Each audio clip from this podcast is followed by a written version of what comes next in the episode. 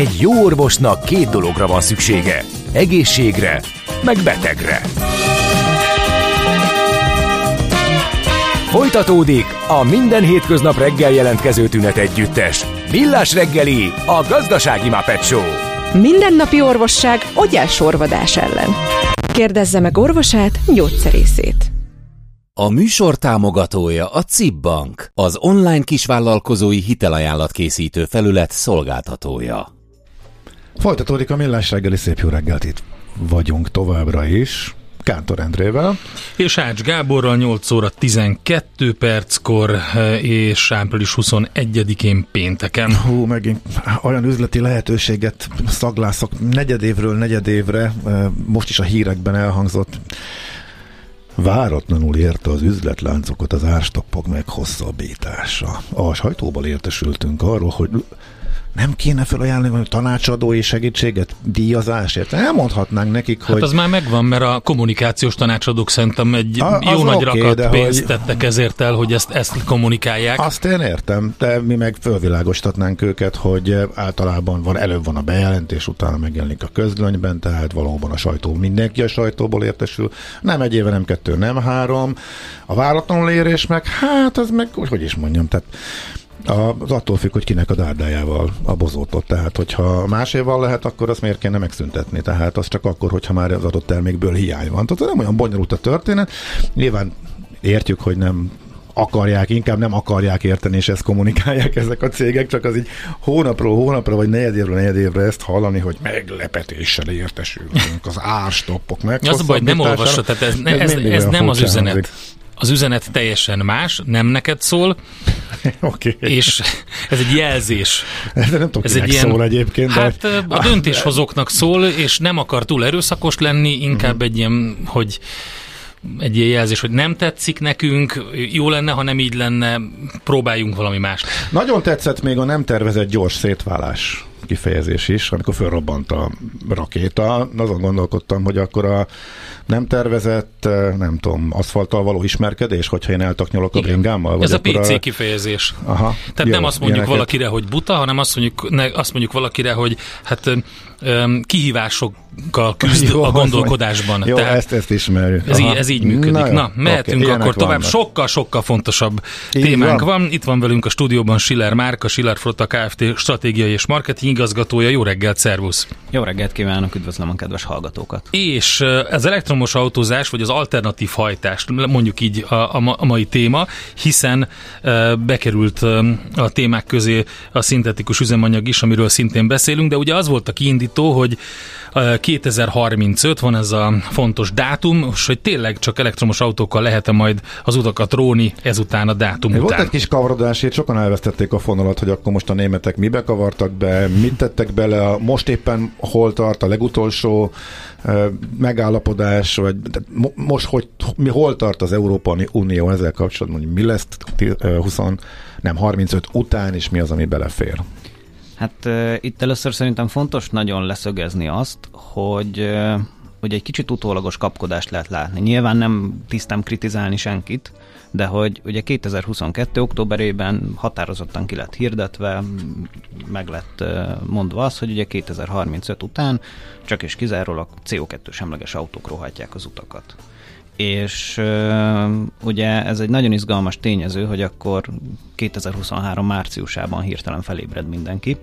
Azért az első negyed évben bőven lehetett hallani a hangokat, hogy mind a Stellantis oldaláról, mind mondjuk a Renault csoport oldaláról, de akár hogyha a az Európai uh, Autógyártók Szövetségét nézzük, akkor onnan is ugye annak a nevében beszélt például Luca De Meo, aki ugye a Renault csoportnak amúgy az első számú embere, és ugye ők alapvetően kritizálták a szabályozói környezetet, hogy ezen változtatni kell, ugye ugyanebben volt a, a Stellantis csoportnál a Tavares úr, illetve ö, nyilvánvalóan ugye az összes többi német tradicionális autógyártó sem, mint a Volkswagen, Mercedes vagy a BMW, ennek ugye nem nagyon tudott ellenkezni, hogy ezen változtatni kell, hiszen ugye annak ellenére, hogy elindultunk ebbe a, ö, az elektrifikáló irányba, az autógyártók mégiscsak a pénzük nagy részét azt a robbanó motorokon keresik.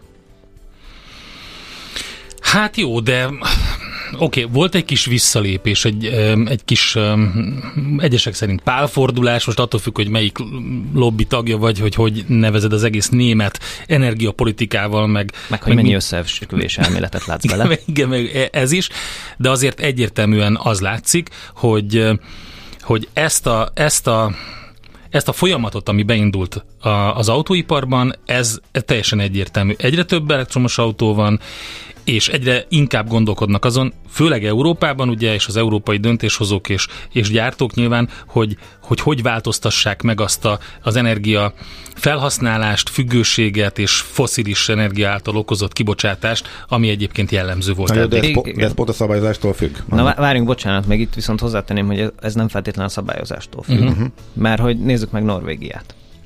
Norvégiában ugye gyakorlatilag semmi nem feltétlen kötelezi az embereket arra, hogy csak és kizárólag elektromos autót használjanak. Hát jó, meg van támogatva azért. E, az, oda, a, a terel, tereli őket. Meg van támogatva, de ugye ott egy környezetvédelmi cél van, vagy lebeg a uh-huh. szemek előtt, egészen aktívan. Ráadásul ugye a töltőhálózat is nagy részben megújuló energiaforrásokból ugye tud működni, és ott lehet ugye azt látni, hogy ilyen formában ugye a, a kereslet, az alapvetően átalakult. Tehát annak ellenére, hogy ugye van egyfajta, tehát a szabályozói oldal ugye az a kínálatra van hatással, hogy ugye mit lehet kapni. Viszont, hogyha mindent lehet kapni, de abból én csak az elektromosat szeretném, mert hogy az nekem jó, meg az a környezetnek jó nyilván, tehát hogy lehetnek itt felsőbb gondolatok, meg stb., hogy nem gyújtuk magunkra a bolygót, de kicsit már valószínűleg elkéstünk.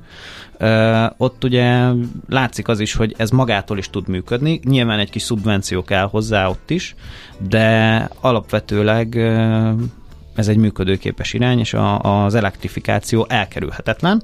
Ennek a sebességének a felgyorsítása a kérdés leginkább szerintem akár itt ugye a szabályozói oldalról, hogy ugye mikorra, kit és mire utasítunk, meg hogy a kereslet igazából vajon megelőzi majd a, a kínálatnak a sebességét, és ugye itt például, hogyha a ezeket a csoportokat nézzük, vagy az európai gyártókat összességében, ők ugye azért vannak bajban, mert lecsúsztak az elektrifikációról. Tehát ott van egy Tesla, ott van rengeteg kínai márka, akár csak, hogyha a NIO-t, a BYD-t, vagy bármelyik Great Wall motorsos márkát említjük, akkor ez egy másik liga már. És beérték. De ez a liga, ez ide be, be tud törni az európai piacra? Itt mert vannak és milyen, milyen, mennyire, mennyire nagy a jelentősége, hogy itt vannak. Tehát mennyire tudnak terjeszkedni, vagy mennyire kezd el protekcionista politikát alkalmazni, mondjuk az Európai Unió, és azt mondja, Szerintem hogy... most kezdenek el felébredni uh-huh. ilyen tekintetben meg uh, ugye Tehát ed- a... eddig ment a nagy zöldülés, és semmi más szempont nem volt, és uh,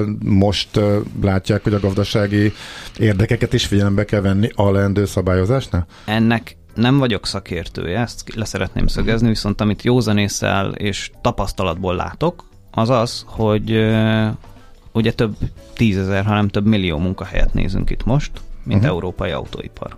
Ezt meg kell védeni. Nyilvánvaló a kérdés, hogy milyen eszközökkel, hogyan, milyen módon, hogy versenyképesebbé tesszük, és akkor a piacon mérettetnek meg ezek egymással szemben, vagy szabályozói környezettel azt mondjuk, hogy akkor a kínai termékek vagy nevezük ázsiai termékeknek egy nagy olvasztó tégeként, hiszen a, a dél-koreai márkák is nagyon előremutatóak ilyen irányba, és már Vietnám is fejleszt nagyon-nagyon sok mindent, tehát hogy onnan is jönnek ki.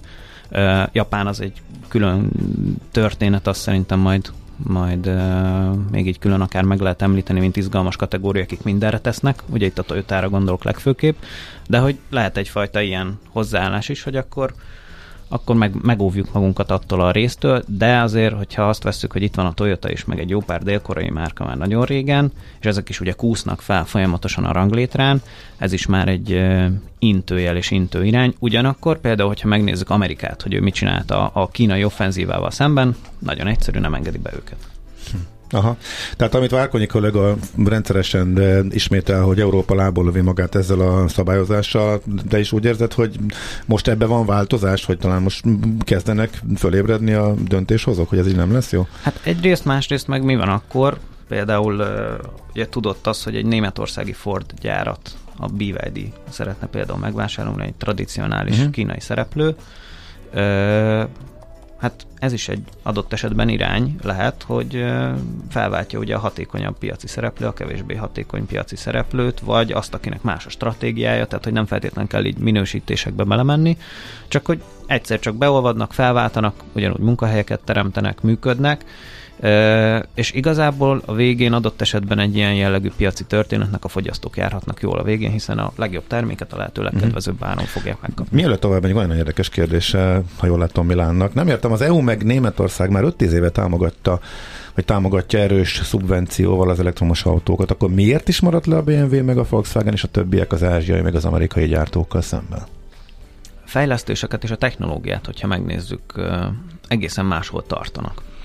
Tehát, meg a fogyasztói igényeket a nagy piacokon, ezt pont a Gábor is elmondta, bocs, hogy beleszóltam, csak hogy, hogy, más, hogy mást akar az a nagy réteg, a, aki, aki számszerűen sokkal nagyobb Kínában és az ázsiai piacokon, mint Európában, és az igazi nagy piacon úgy tudják őket elérni, hogy azt adják nekik, amire szükségük van, és máshogy gondolkodik egy BioID, meg egy, meg egy NIO, teljesen, mint egy BMW, meg egy Volkswagen. Meg teljesen más liga az, ahol ők vannak. Tehát, hogy amikor van egy gyakorlatilag több négyzetkilométeres városrészed, mint a gyárad, és gyakorlatilag házon belül mindent meg tudsz csinálni, és a BYD estében például ugye ott a világnak a második legnagyobb akkumulátorgyártója is vagy egészen véletlen a, uh-huh. a, ugye a kettő után, ö, akkor ott ugye az egy másik liga, hiszen komparatív előnyöd van, és ugye ebből ö, az egyszerű gazdasági folyamatból van az, hogy ö,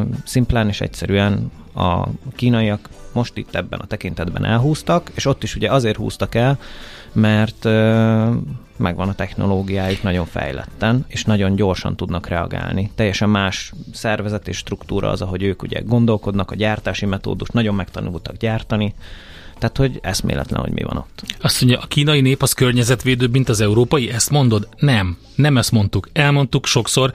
Érdemes még meghallgatni kör, vissza az adásokat. mentünk. Ne, nem erről van Ennek szó. A kérdés Arról van szó, és nagyon leegyszerűsítem, hogy az, ahhoz az autóhoz jár egy olyan applikáció, tehát ők szoftvergyártók elsősorban, teljesen más ökoszisztémában gondolkodnak. Azt mondták, hogy a BMW és a Volkswagen a vas tökéletes, futómű tökéletes, de ez nem elektromos autó. Nekünk olyan kell, hogy az applikációt letöltöm, ami most frissült, és beállítom, hogy kék legyen az összes belső fény, akkor kék lesz. Ennyi.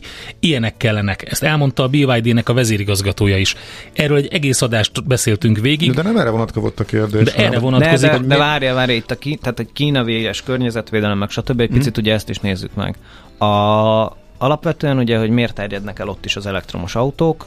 Egyrészt ott is van egy szubvenció, másrészt pedig vannak olyan nagyvárosok, ahova már robbanómotoros autókat nem nagyon lehet bevinni. Tehát van egy határ a városokban, ahol nem tudsz tovább menni, illetve ugye új forgalomba helyezések is ilyen tekintetben korlátozva vannak, sőt, ugye ott a vagyonszerzési illeték meg mindenféle, ugye az elektromos autóknál sokkal kedvezőbb, organikusan ugye ezeknek a, a plusz dolgoknak köszönhetően ezek elkezdtek elterjedni. Okay. Ez az igény. Lépjünk uh-huh. akkor tovább. Tényleg érdemes inkább el, meghallgatni vissza a podcasteket a millástegeli.hu, ami erről szólt. Nagyon-nagyon bőven ki van fejtve ez, hogy ez pont a, a múlt héten járt nálunk a Gábor ezzel a témával, úgyhogy csütörtöki adást kell azt hiszem visszahallgatni, de menjünk inkább át a, a, az alternatív üzemanyagokra, ami nagyon-nagyon fontos kérdés, nagy vita van a szintetikus üzemanyaggal kapcsolatban. Na igen, hogy ez a jövő, vagy nem ez a jövő. Tehát, hogy először tisztázzuk azt, hogy mi ez egyáltalán. Ez ugye e-fuelnak is hívják, magyarul e-üzemanyag, vagy e-benzin, e-dízel, így is lehet vele találkozni, sőt e-kerozinnal is lehet egyébként találkozni. Az a kérdés, hogy ugye ez egyáltalán micsoda.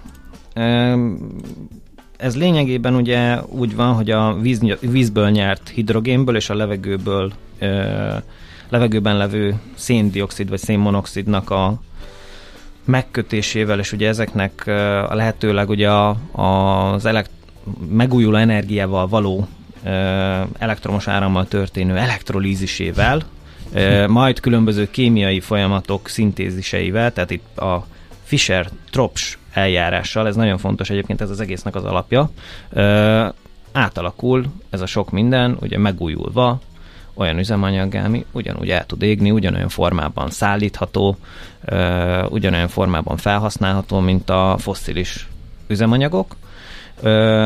Kérdés lehet itt ugye, hogy ez bio-e, vagy hogy mi a bio, meg, meg hogy a bio. Ez Igen, ugye előállítás szempontjából érdekes, hogy hogy állítják elő, de aztán utána van a kibocsátás oldal. Igen, igen, igen, de hogy ugye fontos tudni, hogy ugye a bioüzemanyag az például nem e-fuel, uh-huh. hanem az bioüzemanyag, az egy teljesen külön kategória, mert ott ugye az élelmiszer termelésre használható mezőgazdasági kapacitások vannak gyakorlatilag üzemanyag alapanyagnak használva, biomassa, fahulladék, élelmiszer maradék, stb. Tehát, hogy ez nem az, hanem ez egy teljesen más folyamat, ami ugye azzal szokták kritizálni, hogy nagyon energiaigényes, nagyon sok elektromos áramot igényel az, hogy mindez ugye megtörténjen, és itt ugye ennek a forrása tud kérdés lenni, hogy az megújulóból van előállítva vagy sem, mert akkor végén ott vagyunk, ahol a parcakat, hogyha ezt egy szénerőművel ö, működtetjük. Tehát, hogy van egy ilyenfajta ö, kritika, ami lényegében éri ezt a területet. A másik meg az, hogy ez valóban nagy számban ugye tudja ezt a fajta keresletet, ami jelenleg van, pótolni. De ugye ez az alternatíva lett most lehetővé téve itt március végétől, hogy ugye gyakorlatilag ez a 2035-ös dátum ugye azt jelenti, hogy CO2 kibocsátás mentes, semleges autókat lehet 2035-től forgalomba helyezni újonnan Európában, ami azt jelenti, hogy ugye vannak az elektromos autók, annak a, a tradicionális akkumulátoros verziójával, illetve a hidrogén cellás, üzemanyagcellás megoldással, és van, lehetnek ugye az e-fuelos robbanómotoros verziók, de itt még azért hozzátenném, hogy a hidrogénből is egyre többen csinálnak robbanómotort. Hm. Tehát, hogy ezek az alternatíváink lesznek lényegében összefoglalva 2035-től. És a leggyorsabban megoldható, hát ugye a hidrogéncella az már van, ugye itt az infrastruktúra kérdés, hogy, uh-huh. hogy mi történik. Ez a hidrogén robbanó motoros verzió, ez nagyon érdekes lehet, de maga a szintetikus meg azért jó, mert ott alig kell valami módosítást végezni, hát nem? Gyakorlatilag Tehát, ugye a szállításon nem, az előállításon tess, rengeteget. Aha át kell állni. De magán, magukon az autókon, vagy az lényegében kompatibilis vajon? Lényegében igen, Aha. sőt, tudod keverni is a kettőt. Na, Hát akkor megoldásként ugye ez felmerülhet, hogy mekkora karbonlábnyoma van mégis, ugye mert a szállításnak van, a kibocsátásnak azért van. De, ha elektromos kamionnal vagy hidrogén. Aha. Tehát, hogy, Aha, na, tehát, hogy vagy e meghajtott kamionnal szállított, stb. Tehát, hogy a végén ez tud közelíteni a nullához, ha ügyesek vagyunk, és ha ez az érdekünk. Ezt hozzá kell tenni. Igen, ez jó, Ugye, amit mondtál. Az igen. ellenzők, akik azt mondják, hogy ez, egész egy ordas nagy kamu, az, az arra szoktak leginkább hivatkozni, hogy jelenleg Európában ez irgalmatlanul drágán gyártható, hozzá a megfelelő alapanyagokat is messziről kell hozni, hogyha mindent egybeveszem, akkor ez igazából egy teljesen értelmetlen és szennyező és minden. A kérdés az, hogy 35-ben is így lesz ez. Hát igen, meg hogy ki tudnak-e tartani ez az irány mellett. Aha. Hát jó, akkor innen folytatjuk. Már nagyon izgalmas volt. Látszik, egy csomó kérdés érkezett, ami ezzel kapcsolatos, úgyhogy valami folytatását ezt meg fogjuk ejteni ennek a témának. Nagyon szépen köszönjük, hogy itt jártál. Köszönöm szépen. Szép Schiller napot. Márk volt itt velünk, a Schiller Flotta Kft. stratégiai és marketing igazgatója. Minden folytatjuk. A hírek, illetve a aranyköpésünk után élőben kapcsoljuk Perth Ausztráliát, és ott Miálovics Tamással a Monster becenevű, hát ugye 205 centi magas, 123 kg súlyú. Hát hozzá képest. Hozzá képest Mihálovics András eltörpül. egy törpe. De hogy már eleve egy óriási sikerrel büszkélkedhetett, már tegnap lehetett erről tudni, ma már túl van azon a megpróbáltatáson, amiről még eredmény szinten nem tudunk, majd élőbe elmondja mondja nekünk a rádióba, ezzel jövünk vissza nem sokára. Jé, hát ez meg micsoda? Csak nem. De, egy aranyköpés. Napi bölcsesség a millás reggeliben. Hm, ezt elteszem magamnak.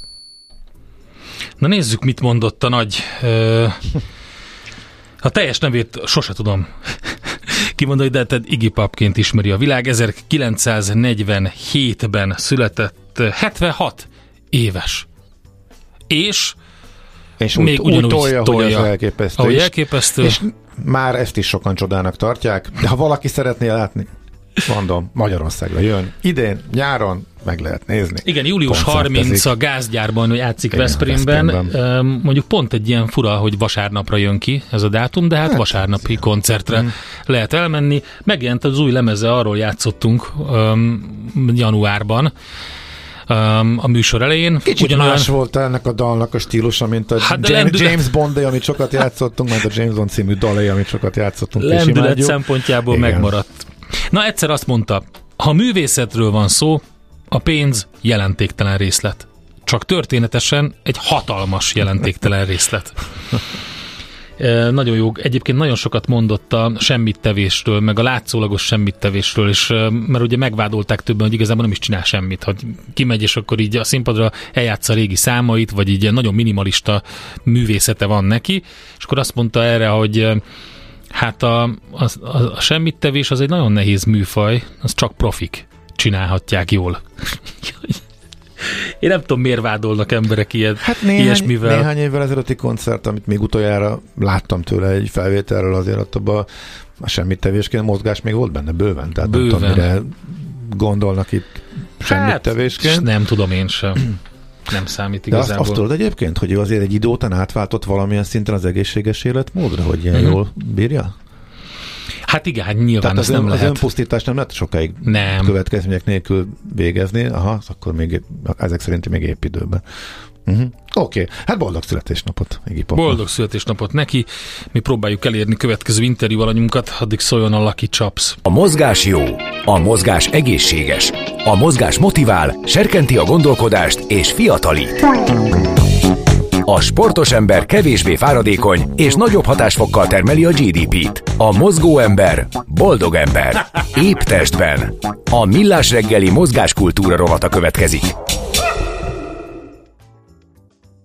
Na úgy néz ki, hogy sikerült elérni Mihálovics Tamásot, illetve hogy eh, küzdünk egy kis technikai gonddal, mert hogy Perthből, Ausztráliából hívott fel minket, és eh, próbáljuk bekötni a pultba őt. Reméljük, hogy sikerül. Hogyha nem sikerül, akkor uh, majd akkor majd megoldjuk valahogy Addig máshogy. vezessük föl, hogy pontosan mi is az ő eredménye. Szóval uh, Mijálovics Tamás uh, eredménye eddig, amit tudunk, az az, hogy uh, most ugye a 2023-as szervát ültetettek világjátékán indult Perthben. Uh, Ausztráliában az um, atlétika verseny első napján a nemzetközi mezőny számára is óriásként ismert vese átültetett atléta. Uh, súlylökésben nem csak abszolút győztes lett, hanem saját korábbi világcsúcsát is megjavítva állt a dobogó tetejére. Úgyhogy ennyit tudunk tőle. Nem nem tudjuk valami miatt, hát akkor azt csináljuk, hogy majd be fogjuk őt hívni adásba, mert valami miatt nem tudjuk bekapcsolni. A pultba minden esetre Tamás 2015 óta vese átültetett, és azt mondta, hogy a legnagyobb kihívás a transplantáció után számára a türelem volt, kivárni az időt, amíg újra elkezdhet edzeni, és újra elkezdhet sportolni. 2019-ben volt ugye a szervát ültetettek világjáték, akkor szintén világcsúcsot döntött, akkor azt mondta, hogy szeretném, hogy a jövőben két-három korosztályban is az én nevem álljon a világ, az új világcsúcsok mellett, olyan eredménnyel, ami tekintélyt parancsol. Hát kérem, ez egyelőre úgy tűnik, hogy sikerült neki, és fontos megemlíteni, hogy Pető Ferenc az edzője, akivel folyamatosan edzett és gyakorolt, és ezeket az eredményeket neki köszönhetően érte el. Úgyhogy, hogy mi történt pontosan, mármint hogy a mai napon, mert az első napon ugye mondtam, hogy mi történt, akkor abszolút győzte, győztes lett, és a korábbi világcsúcsát is megdöntötte, hogy mi történt a második napon, az majd kiderül akkor, amikor tudunk vele beszélni, és behívjuk akkor ide a stúdióba, hogyha hazaérkezett. Na hol lakik az épp lélek? Hát az épp testben. A millás reggeli mozgáskultúra rovata hangzott el. Térden állva könyörgök Endrének. Egyszer, csak egyszer játsza le Nancy Sinatra a These Boots are made for walking című számát. Ez azt jelenti, hogy az eredetire volt, a, úgy értjük, értsük ezt, hogy az eredetire lett volna kíváncsi a hallgató, nem pedig a... De miért? Azt már ezerszer hallotta. Hát nekem ez a francia verzió, ez Nekem ez, is ez, tetszett. Ez, ez, ez jó, jó pofa volt. Szerintem is hallottuk sokszor, úgyhogy ezt nem egészen értettem. De az nagyon jó a felvetés, és az is, hogy térden állva, tehát rejtőjenő, tehát ugye volt az, hogy csak térden állva köpködjön, le, rugdosson meg, csak árulja el ki az a nagy Levin, és az őr leköpködte, megrugdosta, és elárulta neki. Te ez így biztos emlékszik erre a jelenetre, de e, nagyon jó felvetés, mert majd a műsor utolsó perceiben pont erről szeretnék beszélni. No csak. Úgyhogy a, Ez feldolg, a a feldolgozás, a, meglepetés. feldolgozás a meglepetés, a feldolgozás a téma. Ja, hogy a téma lesz a feldolgozás, aztán másik üzenet. Reggel említettétek egy magyar naranccikket, de nem találom. A címére nem emlékszem, egyébként mert nem hoztam be magammal, és tegnap késő este lapozgattam és olvastam. Raskó György írta, és a az ő képe az ott van, tehát bal oldalt fönn az ő fotójával könnyű megismerni, hogyha a lapot elkezdjük tekergetni, és ugye nem online, hanem a print kiadásból ajánlottam. Ehhez volt egyébként még korábban egy észrevétel, hogy igen ám, de az ukrán gabonának a minősége sokkal-sokkal rosszabb, mint a magyaré. Ez is, és hogy erről nem írnak. Ebben a cikkben egyébként erről is szó van, illetve hogy miért elsősorban. Hát nyilván nem, hogy hányszoros ez a különbség, ezt nem lehet ilyen egyszerűen megállapítani, de ott nagy részt amiatt egyébként, mert ami nálunk unió szinten be van tiltva, egy csomó növényvédőszer, azt mondjuk ott még használhatják, tehát ez is szerepet játszik benne, meg még több oka van, erről is szól Meg nem egyébként. mindegy egyébként, hogy Erről őszi búzáról vagy tavaszi búzáról van szó, úgyhogy eh, a most beragadt készletek ugye az, de mindegy, szóval ez, igen, ez részleteiben le van írva. Igen, aki itt, itt élekében szeretné helyezni magát, eh, hogy itt eh, mi a probléma a mostani ex- import tilalom bevezetésének a háttér, hogy miért sokkal versenyképesebb, és miért tud tartósan és sokkal olcsóbban termelni Ukrajna, Akkor breaking van, elolvashatja itt. Igen? összesítettben úgy tűnik két arany, egy világcsúcs. Most eh, írta meg cseten nekünk Miálovics Tamás, úgyhogy Ó, oh, akkor ez a Nagyon- legfrissebb. Nagyon jó. nagyon jó, ezt, ezt e- emiatt eh, szeretettel várjuk a stúdióba nem jövő tudtuk, héten. de chatten kommunikálunk, szuper, úgyhogy ez a legfontosabb, és akkor gratulálunk, szívből gratulálunk neki. Itt van a Andika, jó reggelt. Jó reggelt még mindig. Úgy örül neki mindig. Mondjad.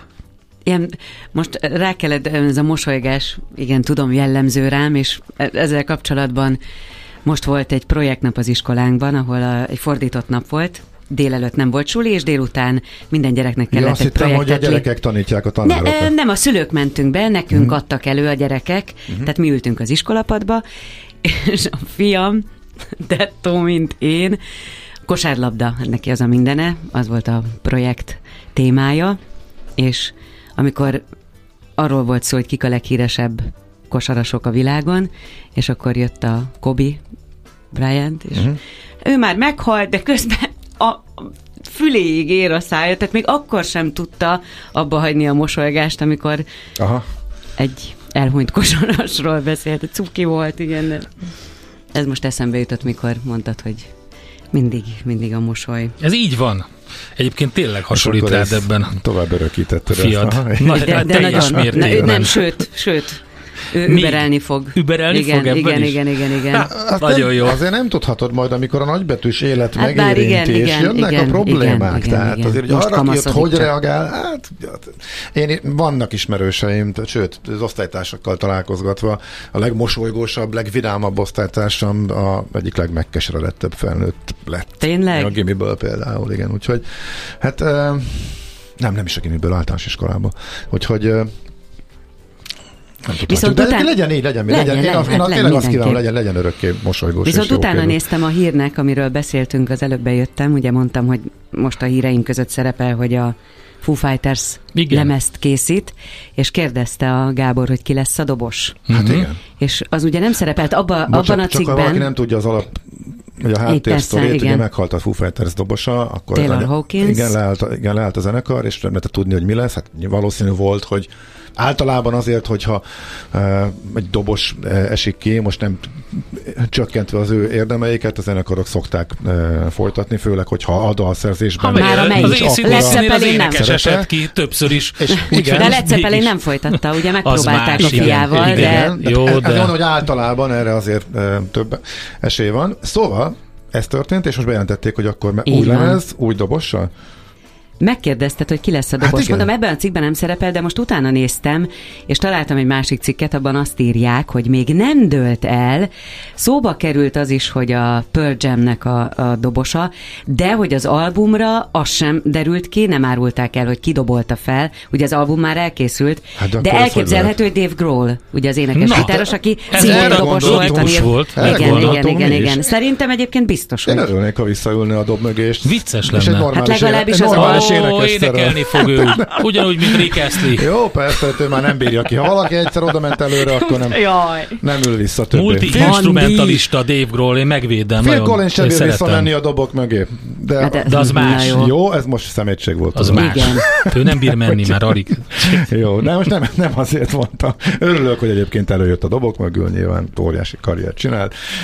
Van egy olyan koncertfelvétel az Indie, Indie Air Tonight-nak, amikor koncerten beült. Jó, az és, nagyon és jó az a felvétel. És ő, ő maga dobolja és énekli, és az egész, ahogy én is doboltam. Zseniális egyébként, szóval minden elismerésem, tehát nem nem, a legjobb. Nem. Akkor most jöjjön a hírek, utána jövünk vissza.